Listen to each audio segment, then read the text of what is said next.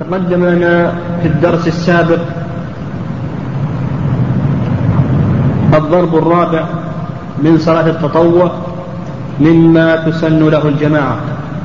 وتكلمنا في هذا الضرب عن صلاة التراويح.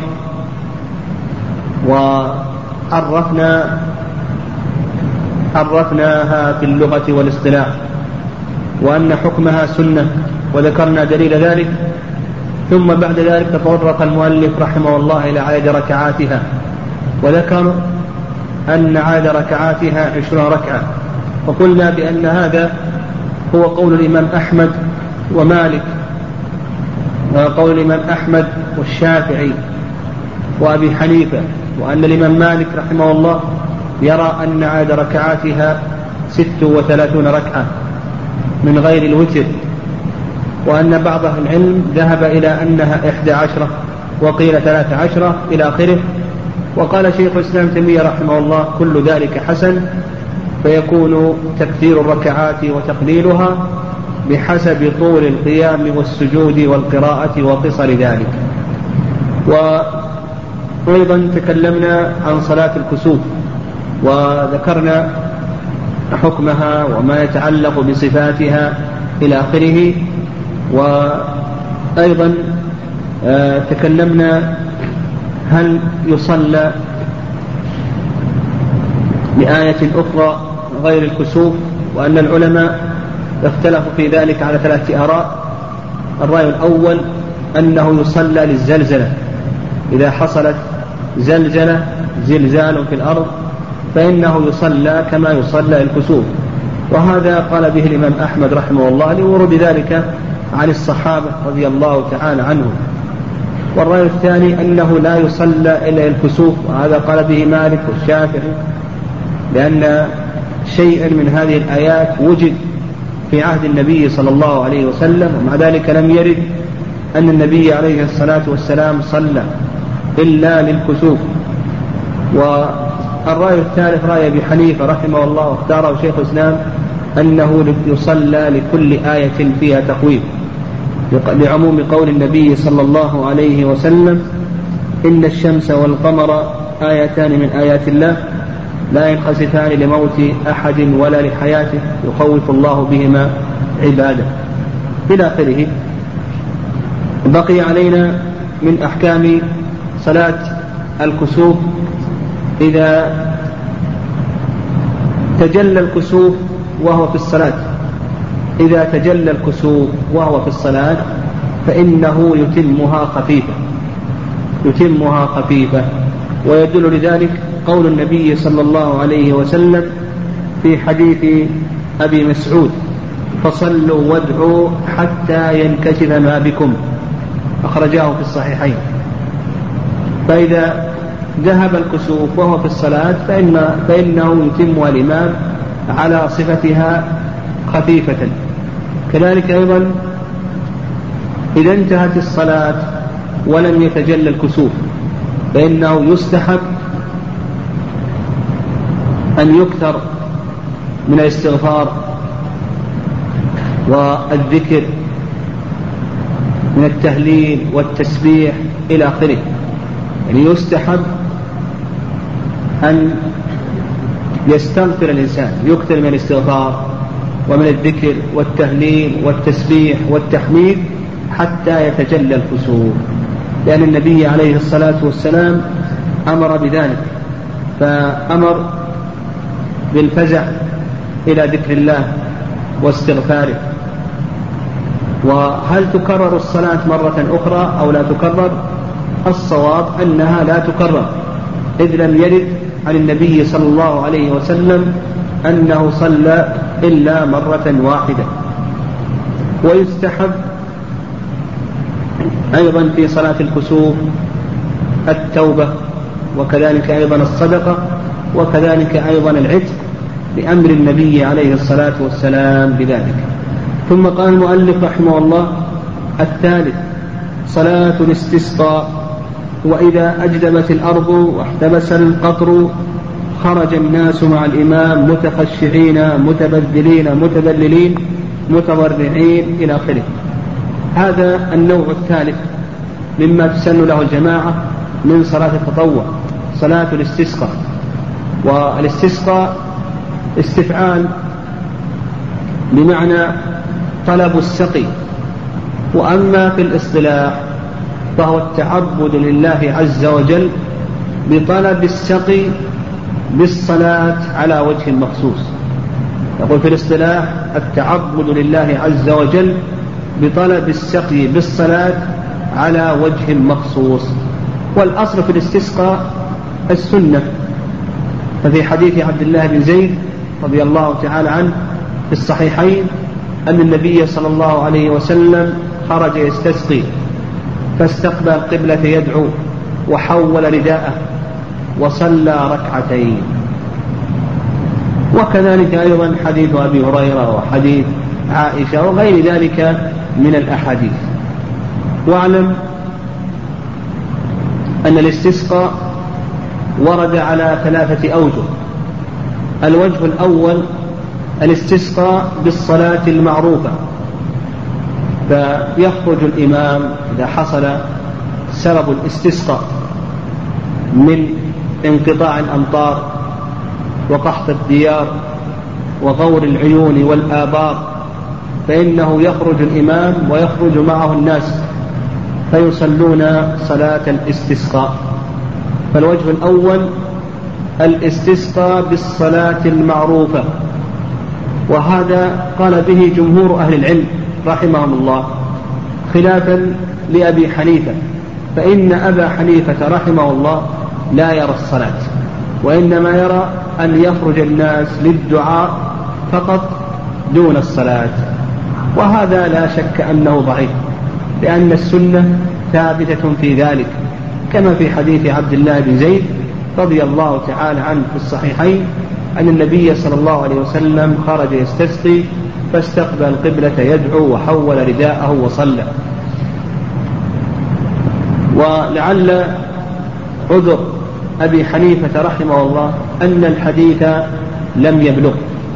الوجه الثاني الاستسقاء في صلاة الجمعة في الخطبة فإنه يستحب للإمام أن يدعو الله عز وجل بنزول المطر إذا حصل سببه كما تقدم من جذب الديار وانقطاع الأمطار وغور وغور مياه العيون والأنهار. ويدل لذلك ما ثبت أيضا في الصحيحين من حديث أنس رضي الله تعالى عنه أن النبي صلى الله عليه وسلم كان يخطب الجمعة فدخل رجل فقال يا رسول الله هلكت الأموال وانقطعت السبل وجاع العيال فادعوا الله أن يسقينا. فرفع النبي صلى الله عليه وسلم يديه وقال اللهم أغثنا اللهم أغثنا اللهم أغثنا. فلم ينزل النبي صلى الله عليه وسلم من المنبر إلا والمطر يتحدر من لحيته عليه الصلاة والسلام. الوجه الثالث من وجوه صلاة من وجوه الاستسقاء الدعاء المجرد. دون أن يرتبط بصلاة أو بخطبة فيستحب للمسلمين عموما إذا حصل سبب الاستسقاء أن يفزعوا إلى الله عز وجل بالدعاء أن يدعو الله أن يدعو الله عز وجل بنزول المطر في صلواتهم وفي خلواتهم وأن يبتهلوا إلى الله عز وجل صغارا وكبارا ذكورا وإناثا بورود ذلك عن النبي صلى الله عليه وسلم. فيستحب إذا انقطعت الأمطار أن يفزع المسلم وأن يدعو الله عز وجل في صلاته وخارج الصلاة وفي أوقات إجابة الدعاء الرجال والنساء الذكور والإناث الصغار والكبار فإن هذا سنة. واعلم أن صلاة الاستسقاء سنة إذا وجد سببها. أما إذا لم يوجد السبب فإنها بدعة. فإذا وجد سببها من انقطاع الأمطار وغور مياه العيون والأنهار فإنها تكون سنة. أما إذا لم يكن هناك حاجة إلى الاستسقاء لم يكن هناك حاجة إلى طلب السقي إلى طلب الغيث كأن تكون البلاد أمطرت إلى آخره فإن صلاة الاستسقاء غير مشروعة. قال المؤلف وإذا أجدبت الأرض واحتبس القطر خرج الناس مع الإمام متخشعين متذللين متبذلين متذللين متضرعين. ويدل لذلك حديث ابن عباس رضي الله تعالى عنهما أن النبي صلى الله عليه وسلم خرج في الاستسقاء. متضرعا متبذلا متدللا متخشعا فيستحب للناس إذا خرجوا في الاستسقاء أن يخرجوا وعليهم الخشوع والذل. وقول المؤلف رحمه الله متبذلين يعني يخرجون في ثيابهم العادية فلا يلبسون أحسن ثيابهم وإنما يخرجون في ثياب البذلة. يعني الثياب التي تبتذل فيخرجون على هيئتهم وفي ثيابهم العادية ولا يطلبون لا يطلبون ثيابا آه، جميلة كما يطلب ذلك في صلاة العيد لأن النبي صلى الله عليه وسلم كما سبق في حديث ابن عباس رضي الله تعالى عنهما خرج متبدلا. قال فيصلي بهم ركعتين كصلاة العيد. يصلي بهم ركعتين كصلاة العيد. ودليل ذلك حديث ابن عباس رضي الله تعالى عنهما أنه قال سنة الاستسقاء سنة العيدين. فيصلي الإمام ركعتين كما يصلي في العيدين. وعلى هذا يكبر في الركعة الأولى سبع تكبيرات مع تكبيرة الإحرام. الزوائد تكون ستة. فيكبر تكبيرة الإحرام ويزيد على ذلك سبع تكبيرات كما سيأتي بيانه إن شاء الله في صلاة العيدين. وأما في الركعة الثانية فإنه يكبر خمس تكبيرات سوى تكبيرة الانتقال هذا هو المشهور من مذهب الإمام أحمد رحمه الله. وذهب الشافعي رحمه الله تعالى إلى أنه يكبر في الركعة الأولى سبع تكبيرات سوى تكبيرة الإحرام. وعلى هذا يكبر في الركعة الأولى مع تكبيرة الإحرام ثمانية ركعات. وأما الركعة الثانية فيكبر فيها خمس ركعات سوى تكبيرة سوى تكبيرة الانتقال. وقيل بأنها ثلاث تكبيرات ثلاث يكبر في الأولى ثلاث زوائد وفي الثانية ثلاث. كما ذهب إليه أبو حنيفة وقيل أربع إلى آخره. وسيأتي إن شاء الله بيان هذه الأقوال في صلاة العيدين. المهم أن سنة الاستسقاء هي سنة العيدين يصلي كصلاة العيدين. ويقرأ في الركعة الأولى ما يقرأ الإمام في صلاة العيدين والإمام يقرأ في صلاة العيدين إما بسبح والغاشية أو يقرأ بسورة قاف وسورة اقتربت الساعة وانشق القمر. قال المؤلف رحمه الله ثم يخطب بهم خطبة واحدة يخطب خطبة واحدة. وال ال هنا صلاة الاستسقاء خالفت صلاة العيدين فيما يتعلق بالخطبة. فقال المؤلف رحمه الله خطبة واحدة. لا يخطب خطبتين في الاستسقاء وإنما يخطب خطبة واحدة لأن هذا هو الوارد عن النبي صلى الله عليه وسلم. وأما بالنسبة لصلاة العيدين فإنه يخطب فيهما فيها خطبتين على المشهور من مذهب الحنابلة كما سيأتينا إن شاء الله. فصلاة الاستسقاء خطبة واحدة وصلاة العيدين خطبتان على المشهور من مذهب الإمام أحمد. كذلك أيضا هنا قال المؤلف ثم يخطب به بهم خطبة واحدة كصلاة العيدين. يبدأ أولا بالصلاة ثم بعد ذلك يخطب.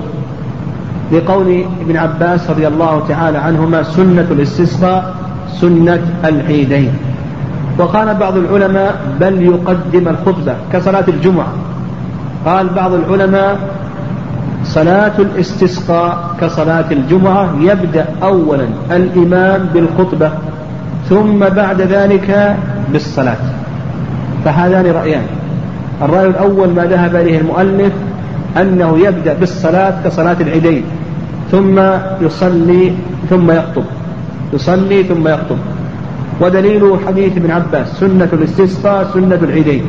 والعيدان يبدأ بالصلاة أولا ثم بعد ذلك بالخطبة هكذا ورد في السنة.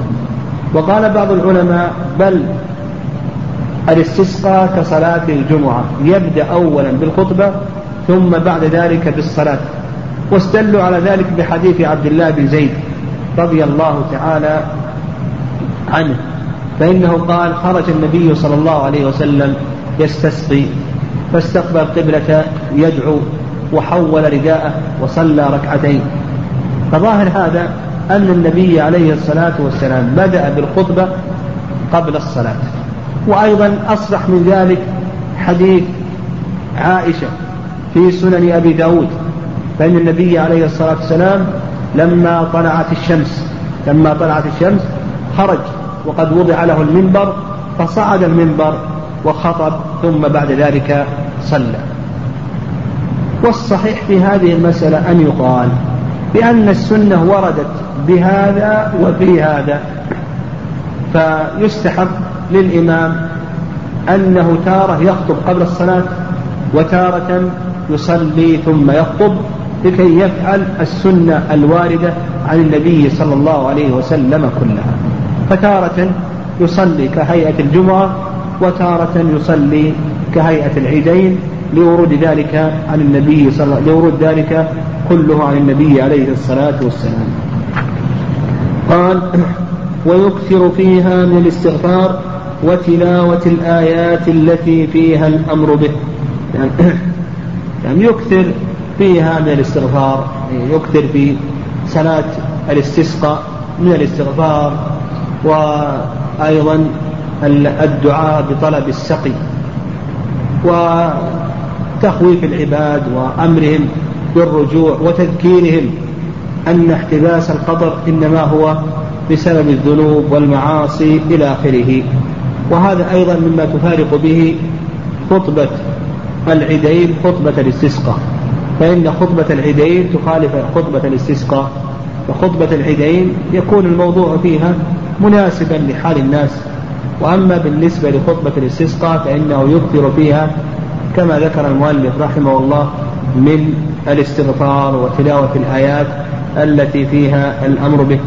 قال ويحول الناس أرديتهم. تحويل الأردية اختلف أهل العلم رحمهم الله في موضعه. فقال بعض العلماء يحول الرداء في أثناء الخطبة. في أثناء الخطبة يحول الإمام رداءه. ثم بعد ذلك يحول الناس أرديتهم وقال بعض العلماء يكون تحويل الرداء بعد نهاية الخطبة. والأمر في هذا واسع. الأمر في هذا واسع كله. المهم أن يحول المصلي رداءه يسن له أن يحول رداءه. فإذا كان يلبس إزارا ورداء فإنه يحول الرداء حيث يجعل الأيمن موضع الأيسر والأيسر موضع الأيمن. وإن كان يلبس عباءة إلى آخره فإنه يحول عباءته. وإن كان يلبس عمامة أو غترة إلى آخره يحول. والحكمة من ذلك التفاؤل بتحول الحال من القحط إلى الخصب ومن انقطاع الأمطار والبركات إلى نزولها. آه، قال ويحول الناس أرديتهم آه، وفي نهاية قلنا بأن تحويل الرداء إما أن يكون في وسط الخطبة وإما أن يكون في نهاية الخطبة وفي نهاية الخطبة يستقبل الإمام كما ورد القبلة ويدعو الله عز وجل سرا. قال وإن خرج معه أهل الذمة لم يمنعوا ويؤمروا أن أن ينفردوا عن المسلمين. يعني إذا خرج أهل الذمة للصلاة فإنهم لا يمنعون لأن القطر هذا رحمة من الله عز وجل وكل محتاج إلى رحمة الله عز وجل. والله عز وجل رحم, رحم الناس رحمة عامة. الرحمة العامة هذه شملت كل الناس المؤمن والكافر. فحتى الكفار رحمهم الله عز وجل رحمة عامة. فهيأ لهم أسباب الرزق والمعاش وما يكون به قوتهم. وحتى الحيوان رحمه الله عز وجل رحمة عامة. وأما الرحمة الخاصة فهذه خاصة بالمؤمنين. وهذه الرحمة تختلف. وكلما كان الإنسان أكثر تقا وورعا وفقها في كتاب الله وسنة رسوله صلى الله عليه وسلم كلما كانت رحمته وأخذه من هذه الرحمة الخاصة أكثر. المهم أنه إذا أراد أهل الذمة أن يخرجوا للاستسقاء فإنه لا بأس بذلك ويخرجون لكن يمنعون من أمرين. الأمر الأول أن يكونوا مع المسلمين يمنعون من الخروج مع المسلمين يمنعون من الخروج مع المسلمين. والأمر الثاني يمنع من أن ينفردوا بيوم. فلا ينفردون بيوم مستقل وإنما يكون خروجهم زمن خروج المسلمين ويكون لهم مكان يجتمعون فيه يسألون الله عز وجل القطر وأيضا لا لا يكونون مع المسلمين.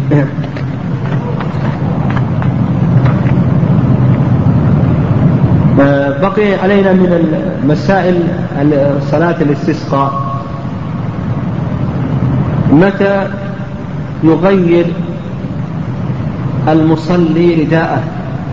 ذكرنا أنه يشرع للمصلي أن يحول رداءه. متى يغيره؟ قال العلماء رحمه الله يتركونه حتى ينزعوه. فنقول بأن الإنسان إذا غير رداءه وحوله فإنه يتركه على هيئته إلى أن ينزعه إلى أن يحتاج إلى نزعه. فإذا احتاج إلى نزعه فلا بأس. أو يحتاج إلى تغييره. فنقول بأنه يبقى الرداء على هيئته إلى أن يحتاج إلى نزعه أو يحتاج إلى تغييره. المسألة الثانية أيضا زمن صلاة الاستسقاء. صلاة الاستسقاء كما أسلفنا لا تفعل إلا عند وجود سببها فإذا وجد سببها فمتى تفعل؟ نقول بأنها بأن لها وقتين الوقت الأول وقت الاستحباب والوقت الثاني وقت الجواز. أما وقت الاستحباب فأن تصلى كصلاة العيد بحيث تصلى بعد طلوع الشمس وارتفاعها قيد رمح هذا هو وقت الاستحباب. لقول النبي ما تقدم من حديث ابن عباس أن أنه قال سنة الاستسقاء سنة العيدين. فنقول بأنه يصلي كهيئة صلاة العيد بعد طلوع الشمس وارتفاعها قيد رمح هذا هو وقت الاستحباب. وأما وقت الجواز فإنها تفعل في كل وقت إلا في أوقات النهي. في أوقات النهي فإنها لا تفعل فيها. فلو أن الإمام استسقى ضحى أو استسقى بعد الظهر أو استسقى بعد المغرب أو بعد العشاء فإن هذا كله جائز ولا بأس به.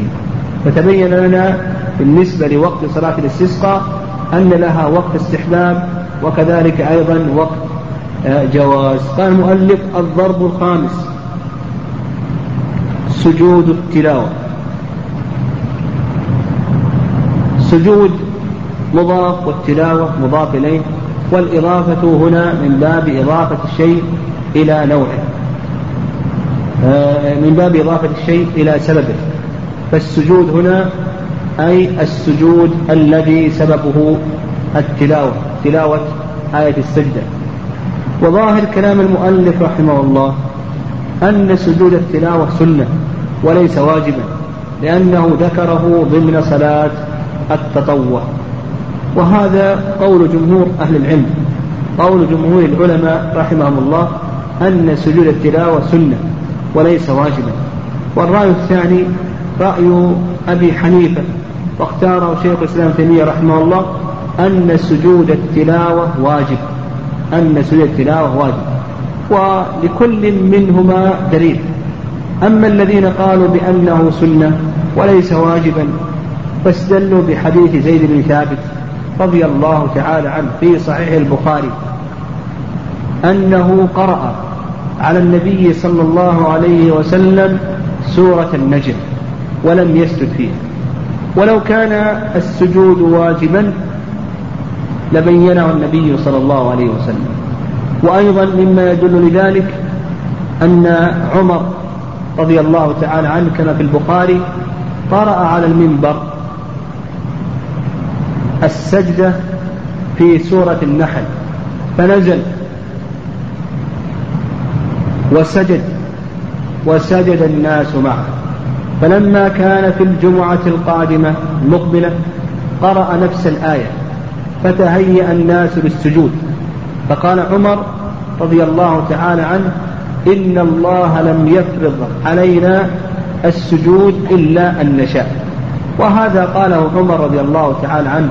بمحضر من الصحابة رضي الله تعالى عنهم وأقره الصحابة على ذلك. وأما الحنفية فقالوا بوجوب سجود, سجود التلاوة. قالوا بأن سجود التلاوة واجب. واستدلوا بما ورد من الآيات الآمرة بالسجود كما في قول الله عز وجل كلا لا تطعه واسجد واقترب. وأيضا قول قول الله سبحانه وتعالى وإذا قرئ أن سجود التلاوة أنه مستحب وليس واجبا. فنقول يستحب للإنسان ويسن له إذا قرأ آية أن يسجد.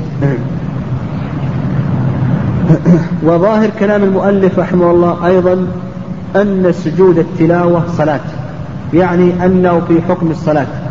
وهذا أيضا المشهور من مذهب الإمام أحمد رحمه الله أن سجود التلاوة صلاة. وعلى هذا يقولون بأن له شروط الصلاة وله أركان وله واجبات. يجعلون له شروطا وأركانا وواجبات إلى آخره. وعند شيخ الإسلام تيمية رحمه الله بأنه ليس صلاة يعني وهذا قول ابن حزم. الجمهور يرون أنه صلاة وعند ابن حزم وشيخ الإسلام أنه ليس صلاة وإنما هو سجدة مجردة ويأتينا إن شاء الله ما يترتب على هذا على هذا الكلام. الذين قالوا بأنه صلاة استدلوا بقول ابن عمر رضي الله تعالى عنهما أنه قال لا يسجد الرجل إلا وهو طاهر وهذا الأثر أخرجه البيهقي في سننه وهو صحيح. يعني قول ابن عمر رضي الله تعالى عنهما لا يسجد الرجل إلا وهو طاهر. فاشتراط الطهارة يدل على أنه في حكم الصلاة. والرأي الثاني قالوا بأنه ليس صلاة وإنما هو سجدة مجردة. واستدلوا بحيث عبادة بن الصامت في الصحيحين. أن النبي صلى الله عليه وسلم قال لا صلاة لمن لم يقرأ بفاتحة الكتاب. وسجود التلاوة ليس فيه فاتحة فدل على أنه ليس صلاة. النبي عليه الصلاة والسلام حكم بأنه لا صلاة لمن لم يقرأ بفاتحة الكتاب. انتفت الصلاة لمن لم يقرأ بالفاتحة وسجود التلاوة ليس فيه فاتحة فانتفى عنه حكم الصلاة. وكذلك أيضا حيث ابن عمر في الصحيحين أن النبي صلى الله عليه وسلم قال صلاة الليل مثنى مثنى. صلاة الليل مثنى مثنى وهذا آه، أيضا يدل على أنه ليس صلاة. لقول النبي عليه الصلاة والسلام صلاة الليل مثنى مثنى فحكم النبي عليه الصلاة والسلام على أن صلاة الليل مثنى مثنى و واستثنى من ذلك الوتر فإنه ركعة. ما عدا ذلك ليس بصلاة. فسجود التلاوة ليس داخلا في صلاة الليل لأن النبي عليه الصلاة والسلام حكم على أن صلاة الليل مثنى مثنى إلى آخره. وأيضا مما يدل لذلك ما أخرجه البخاري عن ابن عمر أنه كان يسجد على غير وضوء. ما أخرجه البخاري عن ابن عمر رضي الله تعالى عنهما أنه كان يسجد على غير وضوء. وهذا القول هو الصواب. نقول الصواب أن سجود التلاوة ليس صلاة وإنما هو سجدة مجردة ماذا يترتب على هذا الخلاف؟ هذا الخلاف له ثمرة. فالذين قالوا بأنه صلاة قالوا تشترط له شروط الصلاة. لا بد أن تستقبل القبلة لا بد أن تكون متوضئا لا بد أن تستر عورتك لا بد أن تكون متنزها عن الخبث إلى آخره. يشترطون شروط الصلاة. أما إذا قلنا بأنه ليس صلاة فنقول لا يشترط. يسجد الإنسان وهو غير متوضئ. وكذلك أيضا لا يشترط استقبال القبلة ولا يشترط ستر العورة إلى آخره. فلو أن المرأة سجدت قرأت وسجدت وهي لم تستر رأسها إلى آخره فنقول بأن سجودها صحيح. أيضا الذين قالوا بأنه صلاة قالوا له واجبات وله أركان. ما هي أركانه؟ أركانه قالوا الركن الأول السجود على الأعضاء السبعة والركن الثاني الرفع من السجود والركن الثالث التسليمة الأولى. ثلاث أركان أركانه ثلاثة. الركن الأول السجود على الأعضاء السبعة والركن الثاني الرفع من السجود والركن الثالث التسليمة الأولى. وله واجبات. ما هي واجباته؟ قالوا بأن واجباته تسبيحة السجود. يعني يقول سبحان ربي الأعلى في السجود. والواجب الثاني تكبيرة السجود. والواجب الثالث تكبيرة الرفع فواجباته ثلاثة. واجباته ثلاثة. الواجب الأول تسبيحة السجود والواجب الثاني تكبيرة السجود تكبيرة الرفع من السجود. والصواب في ذلك أنه سجد مجردة ليس فيه تكبير لا في حال النزول ولا في حال الرفع. لأن الذي ورد في ذلك حديث ابن عمر رضي الله تعالى عنهما في سنن أبي داود النبي عليه الصلاة والسلام إذا سجد كبر. هذا الحديث ضعيف لا يثبت.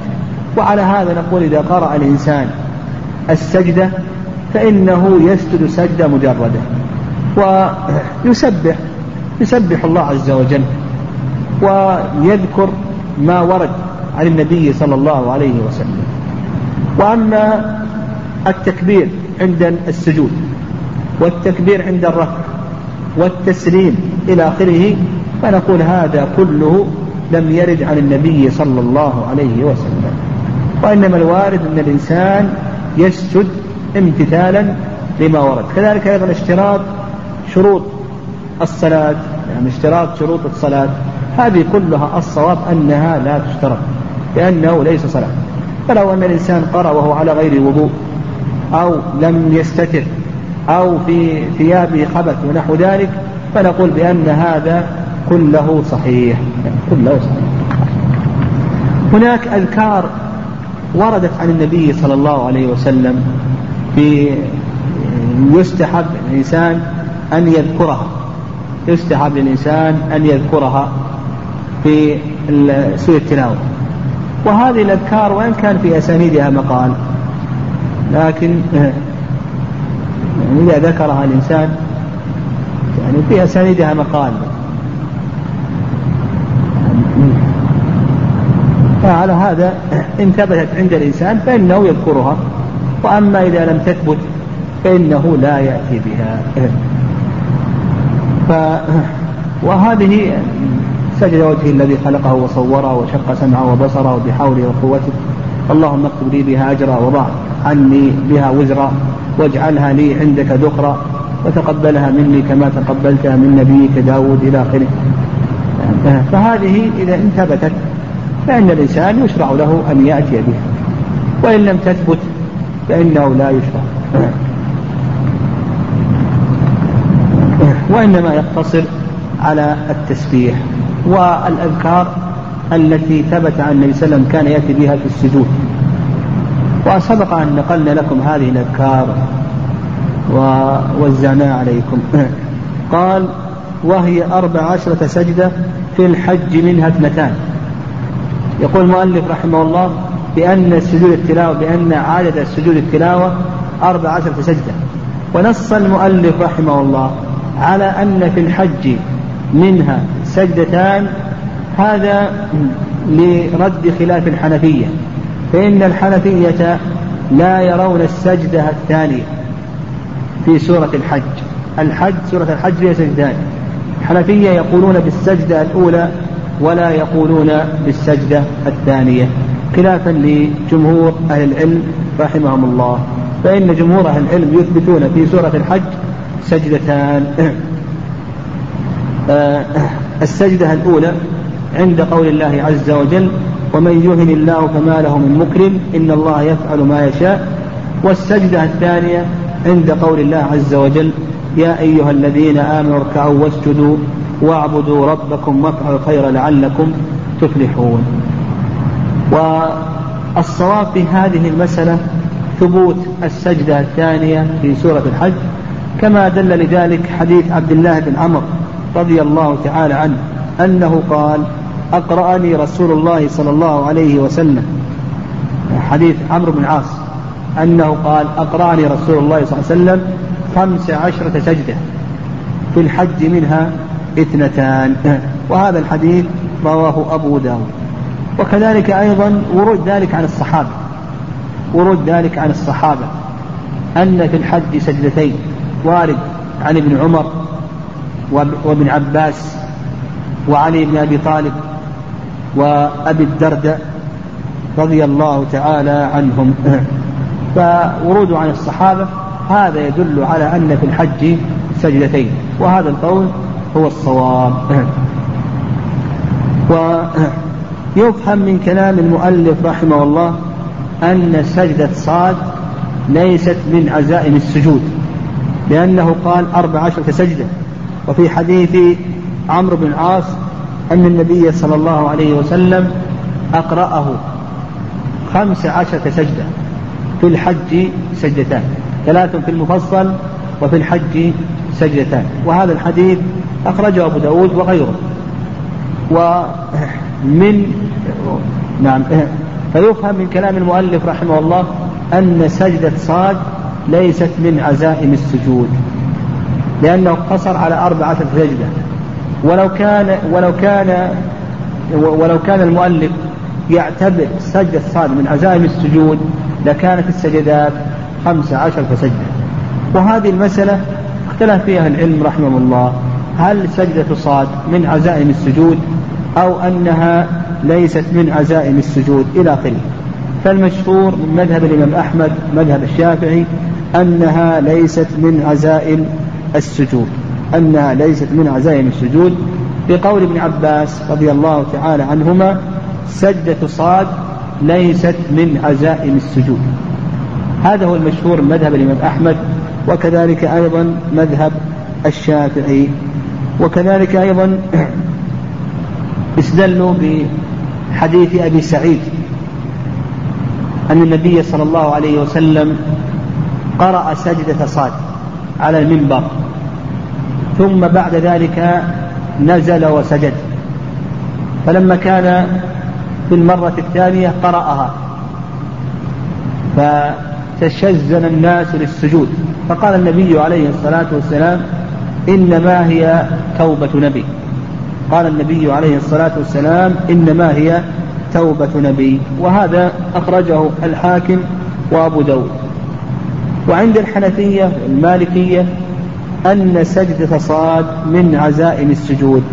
لحديث أبي هريرة أن النبي صلى الله عليه وسلم كان يسجد سجد صفات حيث أبي هريرة النبي عليه الصلاة والسلام كان يسجد سجد صفات وهذا أخرجه الدار قطني ورجاله ثقات.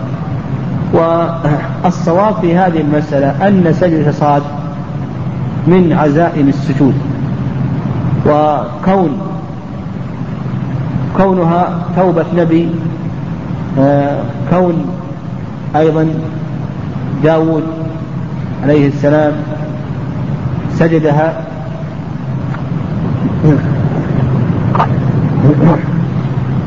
آه، هذا لا يمنع أن تكون من عزائم السجود. قال ويسن السجود للتالي والمستمع دون السامع. السجود يستحب للتالي. والمستمع دون السامع. عندنا رجل يقرأ ورجل يستمع ورجل مستمع. فالذي يستحب له أن يسجد هو التالي. أما وكذلك أيضا المستمع. المستمع هو الذي قصد الاستماع للتلاوة. هذا أيضا يستحب له أن يسجد. دون السامع. السامع هو الذي لم يقصد الاستماع وإنما استمع للسجدة عرضا. كأن مر مع شخص يقرأ ثم استمع إلى سجدته عرضا. فنقول هذا لا يستحب له أن يسجد. لكن من جلس إلى القارئ يستمع إليه فهذا نقول بأنه يستحب له أن يسجد. لقول عثمان رضي الله تعالى عنه إنما السجدة على من استمعها. فالتالي يستحب له. وكذلك أيضا المستمع يستحب له والسامع لا يستحب له. وذكرنا الفرق بين المستمع والسامع أن المستمع قصد الاستماع وأما السامع فإنه لم يقصد الاستماع. قال نعم دون السامع قال ويكبر إذا سجد وإذا رفع رأسه ثم يسلم. وهذا كما أسلفنا مبني على أن سوء التلاوة صلاة وأن له تكبيرة السجود تكبيرة الركع وأنه يسلم إلى آخره وذكرنا أن هذا كله لا دليل عليه وأن الذي ورد في حديث ابن عمر في سنن أبي داود في تكبيرة السجود أن هذا الحديث ضعيف لا يثبت عن النبي صلى الله عليه وسلم. وعلى هذا نقول سجود تلاوة سجدة مجردة. سجدة مجردة يسجدها الإنسان. ف يسجد ويأتي بالأذكار الواردة عن النبي صلى الله عليه وسلم. ولا ليس له شروط لا تشترط له الشروط. وكذلك أيضا ما ذكروه من الواجبات إلى آخره والأركان إلى آخره آه هذه فيها نظر. قال رحمه الله باب الساعات التي نهي عن الصلاة فيها وهي خمس بعد الفجر حتى تطلع الشمس. وبعد طلوعها حتى ترتفع قيد رمح إلى آخره. هذه شرع المؤلف رحمه الله في بيان أوقات النهي. شرع المؤلف رحمه الله تعالى في بيان أوقات النهي. والحكمة من أوقات النهي هي تجميم القلوب وتنشيطها وتقويتها على العبادة. لأن الإنسان إذا منع من الصلاة في هذه الأوقات يكون عنده من الرغبة والنشاط وإجمام القلب للصلاة عندما يحل وقتها. فالشارع منع من الصلاة في هذه الأوقات لحكمة والحكمة هي تنشيط القلوب وإجمام القلوب وتنشيط النفوس وإجمام القلوب وتقويتها على فعل الصلاة ولكي يكون لها رغبة على فعل الصلاة لأنها إذا منعت ثم بعد ذلك أبيح لها كان عندها من الرغبة والشوق والقوة وحصل لها شيء من من تجميم القلب. قال المؤلف رحمه الله وهي خمس يعني الساعات التي ينهى عن الصلاة فيها خمس ساعات. وهذه بالبسط. وأما بالاختصار فهي ثلاث ساعات. ففي, ففي, ففي البسط خمس ساعات. وأما في الاختصار فهي ثلاث ساعات. قال المؤلف بعد الفجر. الوقت الأول متى يبدأ ومتى ينتهي؟ الوقت الأول يقول المؤلف رحمه الله بعد الفجر.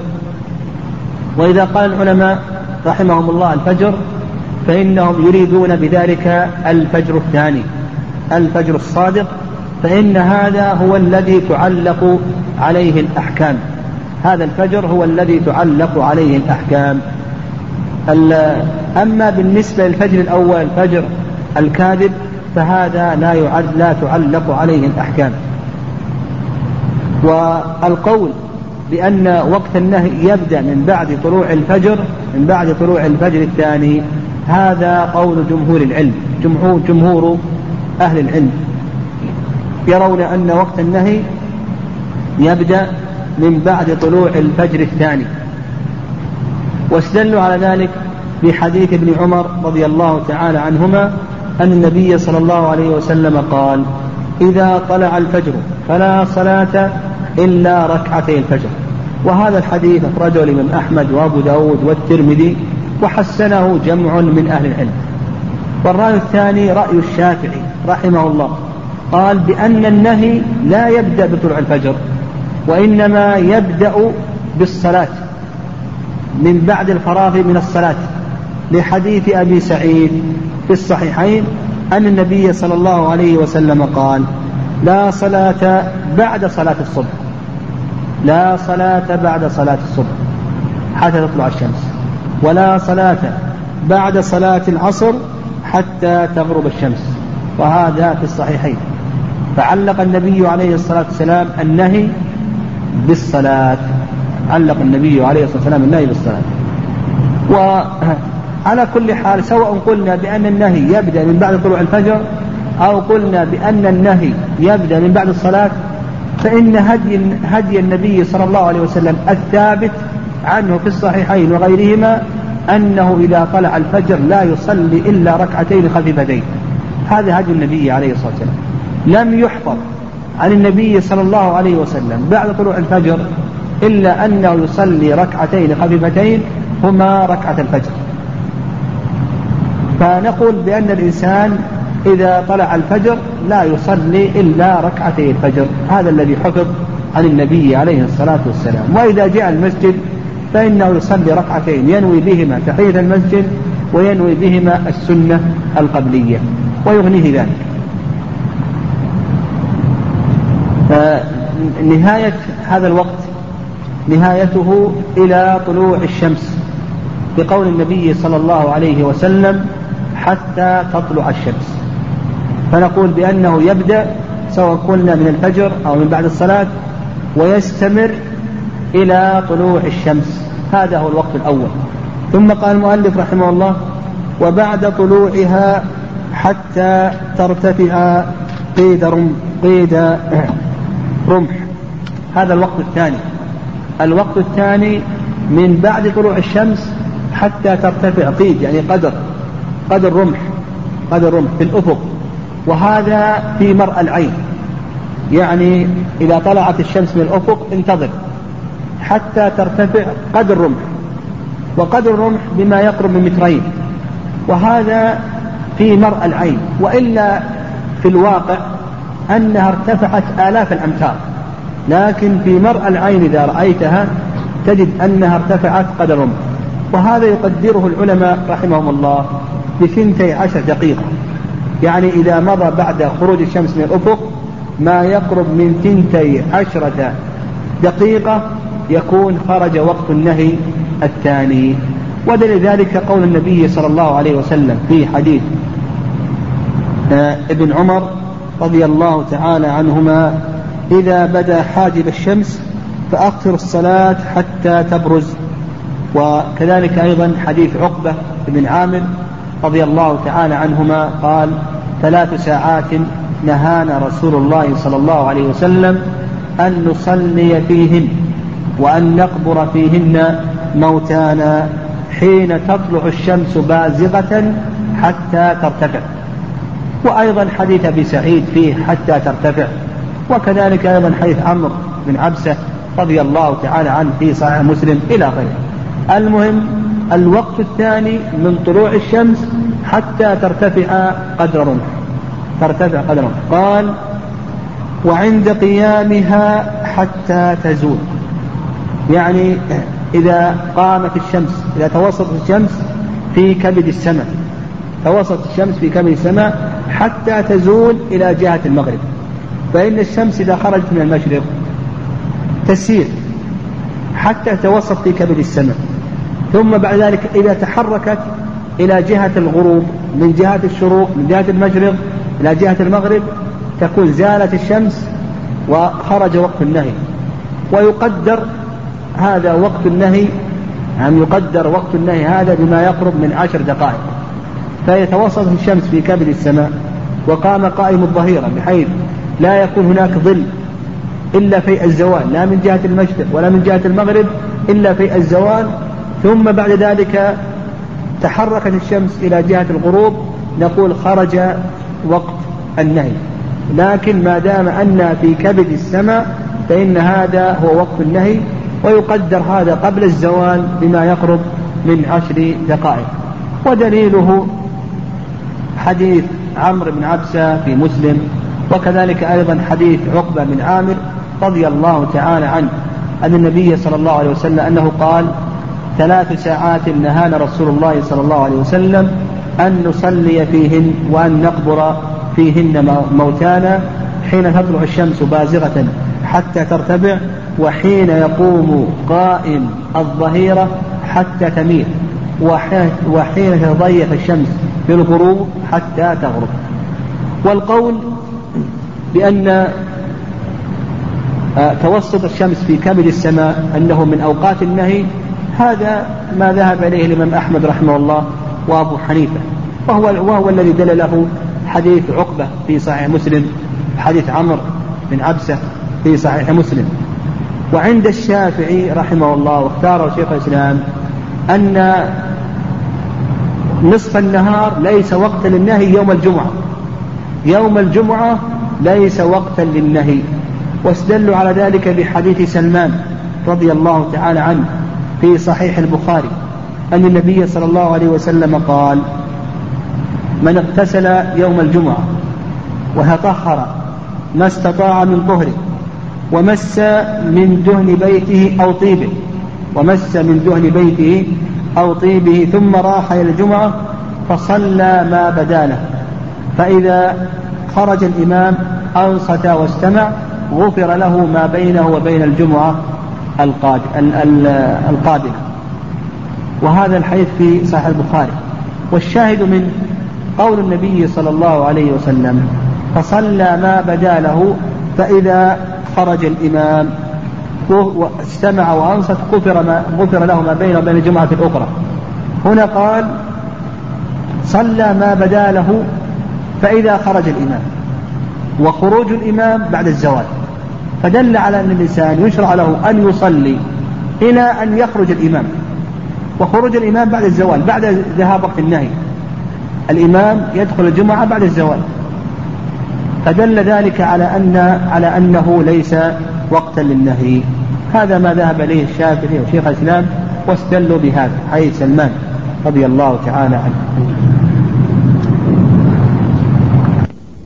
والصلاة والسلام على رسول الله. وبعد قلنا بأن مذهب الشافعي اختاره شيخ الإسلام أن نصف النهار ليس وقتا للنهي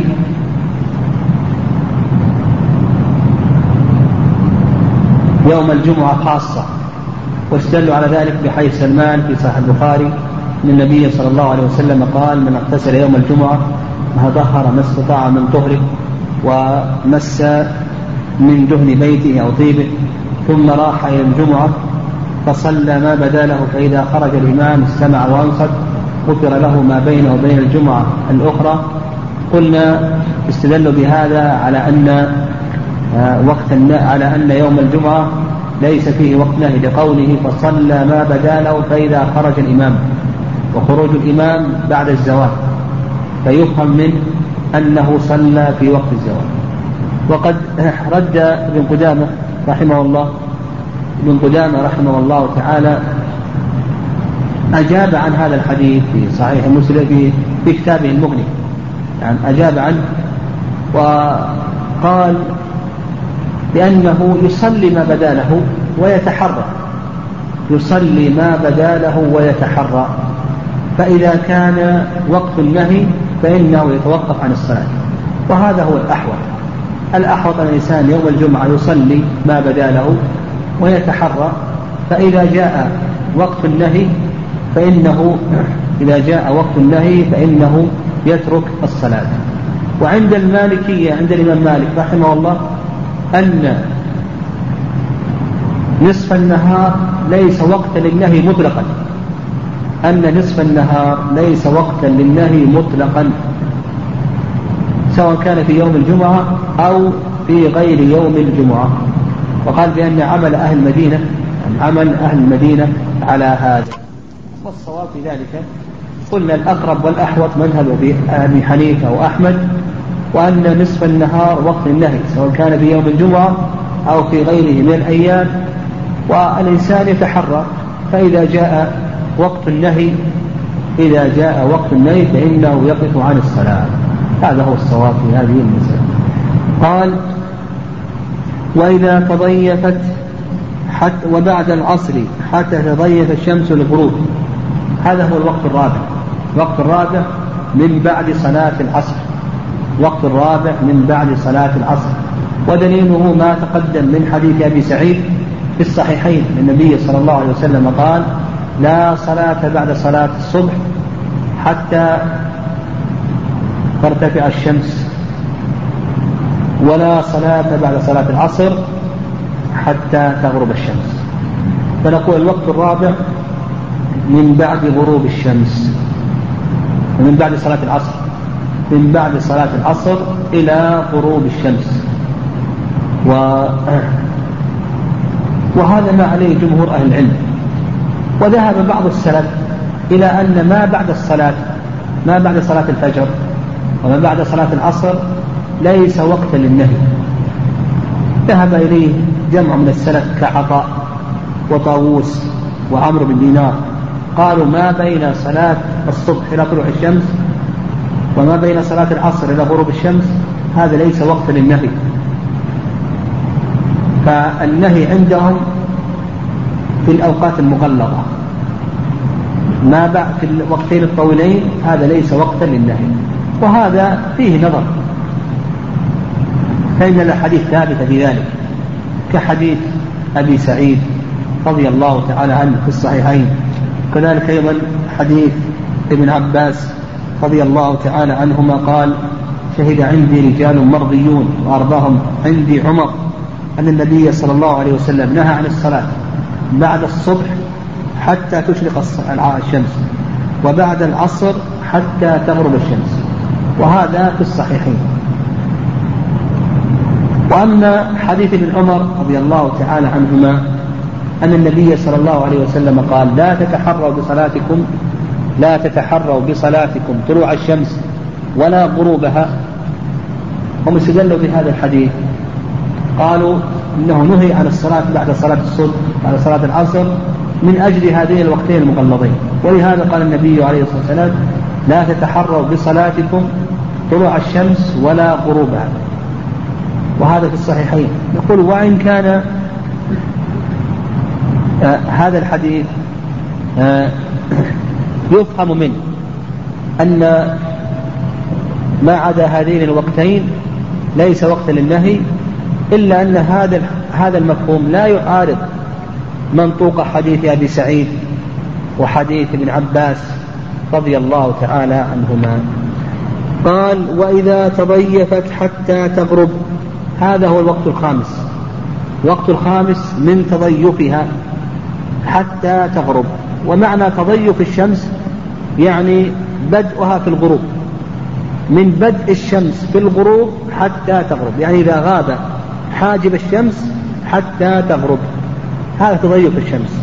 ودليله دليله حديث عقبة بن عامر السابق أن النبي صلى الله عليه وسلم قال أو أنه قال ثلاث ساعات نهانا رسول الله صلى الله عليه وسلم أن نصلي فيهن وأن نقبر فيهن موتانا إلى أن قال وحين تضيف الشمس للغروب حتى تغرب.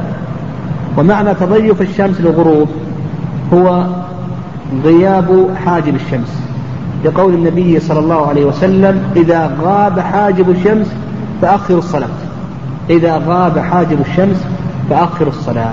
هذا ما عليه أكثر أهل العلم. وعند الشافعية تضيق الشمس للغروب هو اصفرارها. فإذا اصفرت دخل الوقت الخامس. لكن الصواب في هذا ما دل له حديث ابن عمر رضي الله تعالى عنهما أن النبي صلى الله عليه وسلم قال إذا غاب حاجب الشمس فأخر الصلاة حتى تغرب. ويستمر هذا الوقت إلى غروب الشمس. فإذا غربت الشمس خرج وقت النهي الخامس بقول النبي صلى الله عليه وسلم في حيث أبي سعيد ولا صلاة بعد صلاة العصر حتى تغرب الشمس. فإذا غرج فإذا غربت الشمس خرج وقت النهي. وعند الحنفية والمالكية أن وقت الغروب يمتد إلى إقامة صلاة المغرب. ولذلك تلاحظ بعض بعض الذين يقلدون الحنفية يدخل المسجد بعد غروب الشمس ويجلس ما يصلي لأنهم يرون أن وقت النهي يمتد إلى إقامة صلاة المغرب. وهذا لا شك أنه ضعيف لأن النبي عليه الصلاة والسلام قيد النهي إلى غروب الشمس قال حتى تغرب الشمس. وأيضا حيث عبد الله بن مغفل الثابت الصحيح أن النبي عليه الصلاة والسلام قال صلوا قبل المغرب صلوا قبل المغرب صلوا بعد المغرب صلوا قبل المغرب صلوا قبل المغرب صلوا قبل المغرب. ثم قال في الثالثة لمن شاء كراهية أن تتخذ سنة. فالصواب في ذلك أن وقت النهي ينتهي بغروب الشمس. وما بين غروب الشمس إلى إقامة صلاة المغرب هذا ليس وقتا للنهي بل النبي عليه السلام أمر بالصلاة فقال صلوا قبل المغرب. وكان الصحابة رضي الله تعالى عنهم إذا غربت الشمس وأذن المغرب يبتدرون يبتدرون بالسواري يصلون حتى يظن الرجل الغريب أن الصلاة قد أقيمت من كثرة من يصليها. قال رحمه الله فهذه الساعات لا يصلى فيها تطوعا إلا في إعادة الجماعة. المؤلف رحمه الله استثنى استثنى بعض الصلوات. قال بأنها تفعل في أوقات النهي فذكر منها أولا إعادة الجماعة. فلو أن الإنسان صلى في مسجد من المساجد ثم أتى إلى مسجد آخر لحضور درس أو لصلاة على جنازة أو لطلب شخص ونحو ذلك فوجدهم يصلون فإنه يعيد معهم الصلاة. صلى العصر ثم جاء إلى مسجد آخر وهم يصلون العصر فإنه يعيد معهم الصلاة. صلى الفجر ثم جاء إلى مسجد آخر ووجدهم يصلون فإنه يعيد معهم الصلاة مع أن وقت النهي في حقه قد دخل لكنه يستثنى من ذلك ودليل ذلك دليله على استثنائه حديث يزيد بن الأسود رضي الله تعالى عنه أن النبي صلى الله عليه وسلم صلى الصبح فوجد رجل فوجد فوجد رجلين لم يصليا. فدعا بهم بهما النبي صلى الله عليه وسلم. فقال يا رسول الله إنا قد صلينا في رحالنا. فقال النبي عليه الصلاة والسلام إذا صليتما في رحالكما ثم أتيتما مسجد الجماعة فصليا معهما فإنها لكما نافلة.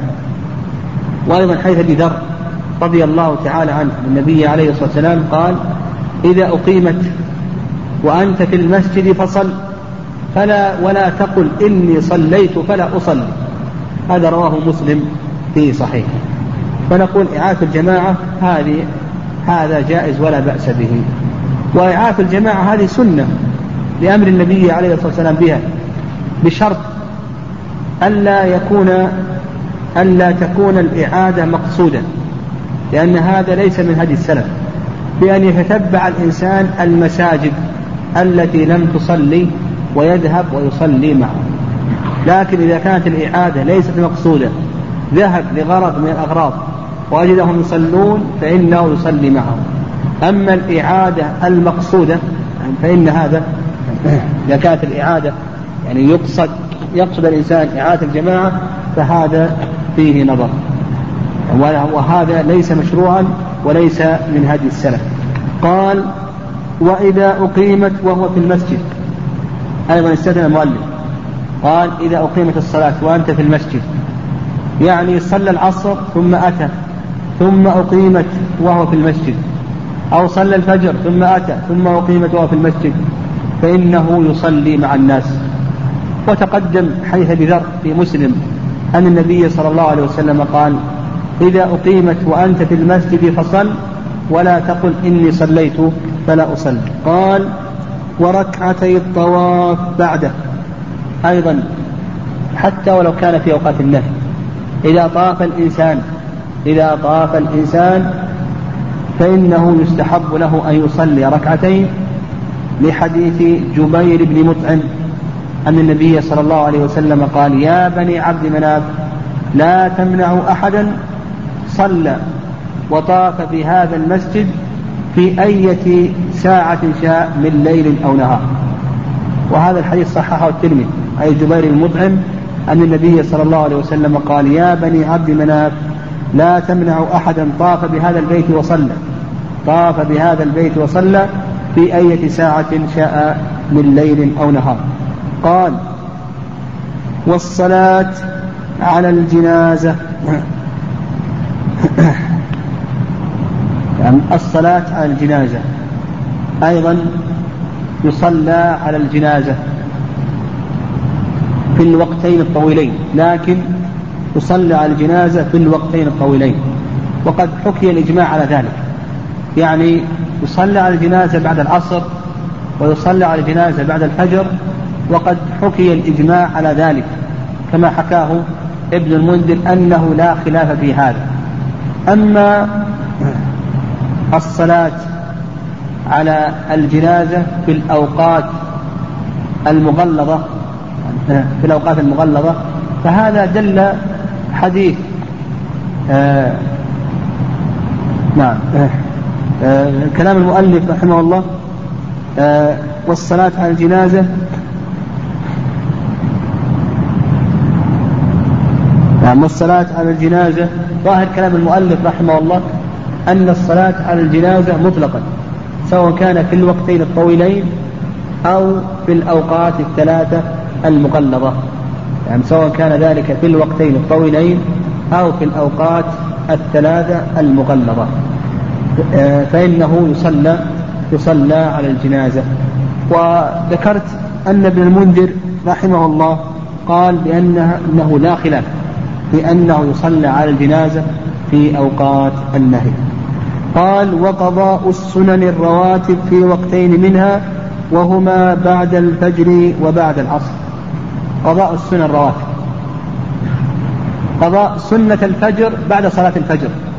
هذا دل له حديث قيس بن فهد رضي الله تعالى عنه فإن النبي صلى الله عليه وسلم رآه يصلي رآه النبي عليه الصلاة والسلام يصلي بعد صلاة الفجر فقال آه الصبح أربعا. فذكر له أنه لم يركع ركعتي الفجر فأقره النبي عليه الصلاة والسلام على ذلك. كذلك أيضا صلاة الظهر البعدية بعد العصر هذا لا بأس. صلاة الظهر البعدية بعد العصر هذا لا بأس. ويدل لذلك حديث عائشة أن وقت عبد القيس شغل النبي صلى الله عليه وسلم عن سنة الظهر البعدية حتى دخل العصر فقضاهم النبي صلى الله عليه وسلم بعد صلاة العصر. فنقول السنن الرواتب سنة الفجر القبلية تقضى بعد صلاة الفجر. سنة الظهر البعدية إذا شغل الإنسان عنها فإنه لا بأس أن يصليها بعد العصر. آه، أيضا قال وقضاء الفرائض. أيضا قضاء الفرائض يكون في كل أوقات النهي بقول قول النبي صلى الله عليه وسلم في حديث أنس من نام عن صلاة أو نسيها فليصلها إذا ذكرها. يعني من نام عن صلاة أو نسيها فليصلها إذا ذكرها. وهذا يشمل كل أوقات النهي. يقول أثر ابن عمر أنه كان يشهد التلاوة وهو غير على غير وضوء. هذا الأثر يقول من رواه رواه البخاري معلقا بصيغة الجزم. هذا الأثر رواه البخاري معلقا بصيغة الجزم.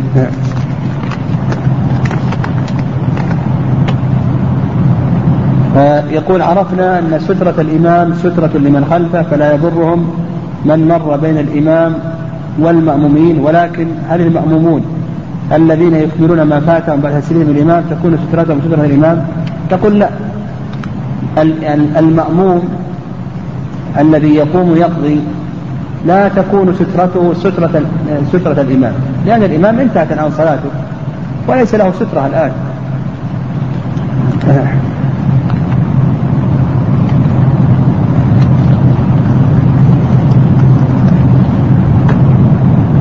يقول لو مر الإمام بآية سجدة فهل يسجد مباشرة أو يكبر ليعلم من خلفه عند الركع أقول هذا السؤال جيد وما نبهنا على ذلك.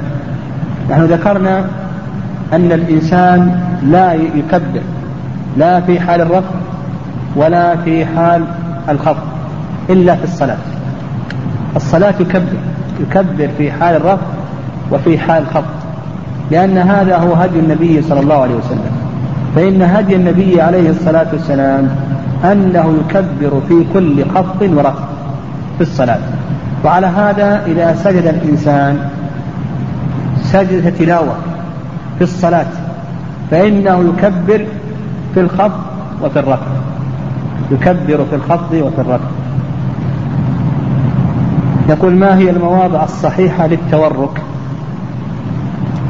آه نقول المواضع الصحيحة للتورك آه ما دل له حديث أبي حميد الساعدي في صفة صلاة النبي صلى الله عليه وسلم أن الإنسان يتورك في كل صلاة فيها تشهدان في التشهد الأخير.